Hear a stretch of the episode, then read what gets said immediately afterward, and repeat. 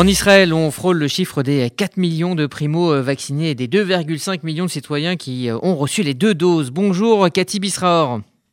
Bonjour Audi. Alors, on parle en ce début de semaine de l'ouverture de la culture, de l'ouverture aussi de certaines écoles. Et désormais, ce n'est plus le taux de contamination qui est regardé en Israël, mais c'est le taux de vaccination.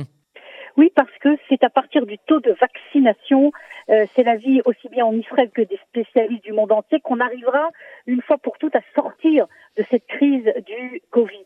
Or, écoutez ce chiffre, Audi, qui dit tout, plus que 90% des personnes de plus de 50 ans sont soit vaccinées, soit ont été malades et sont comme vaccinées. C'est-à-dire qu'en fin de compte, toute la population à risque élevé est aujourd'hui plus ou moins protégée, pas à 100%, mais protégée à 95-97%. Et si vous voulez, c'est considéré comme le chiffre qui permet un optimisme très prudent évidemment, parce qu'il y a encore beaucoup de problèmes, il y a encore des risques énormes, mais tout de même, ce chiffre-là permet d'être plus optimiste qu'il y a quelques semaines.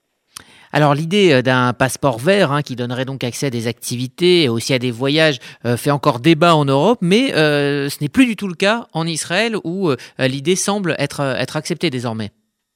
Non seulement acceptée, mais concrètement, je peux vous dire, personnellement, j'ai reçu mon passeport vert ce matin par courrier électronique, et je suis pas la seule évidemment, vous avez des dizaines de milliers d'Israéliens qui ont reçu déjà ce passeport vert. Maintenant, savoir comment l'utiliser, ça c'est quelque chose qui va devoir être décidé.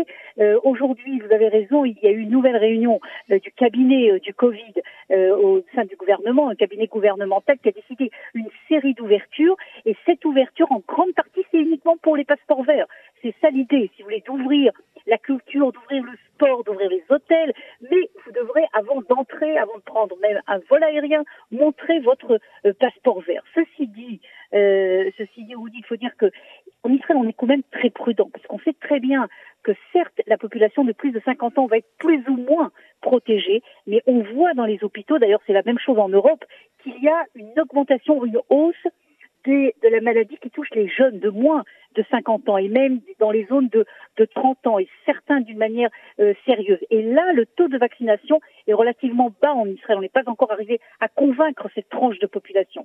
Et donc, comme a dit ce matin le ministre de la Santé, le combat ne fait que commencer parce qu'il faut absolument qu'il y ait un 90% de vaccination de l'ensemble de la population et pas seulement des plus de 50 ans. Ouais, parce que le nouvel enjeu désormais, c'est d'atteindre ces fameux 5 millions de vaccinés pour lever toutes les restrictions. Les restrictions, c'est en tout cas ce qu'a promis Benjamin Netanyahou hier. L'idée, ça va être donc d'aller chercher ce million de vaccinés en plus, ce qui n'est pas forcément facile. Très difficile. Et il y a une campagne énorme dans plusieurs directions qui est faite actuellement en Israël. D'abord, une campagne contre tout ce qui est les fake news, toutes ces informations complètement absurdes contre le vaccin qui se sont énormément répandues dans le monde et également d'ailleurs en Israël. Il y a toute une opération qui est faite contre ça.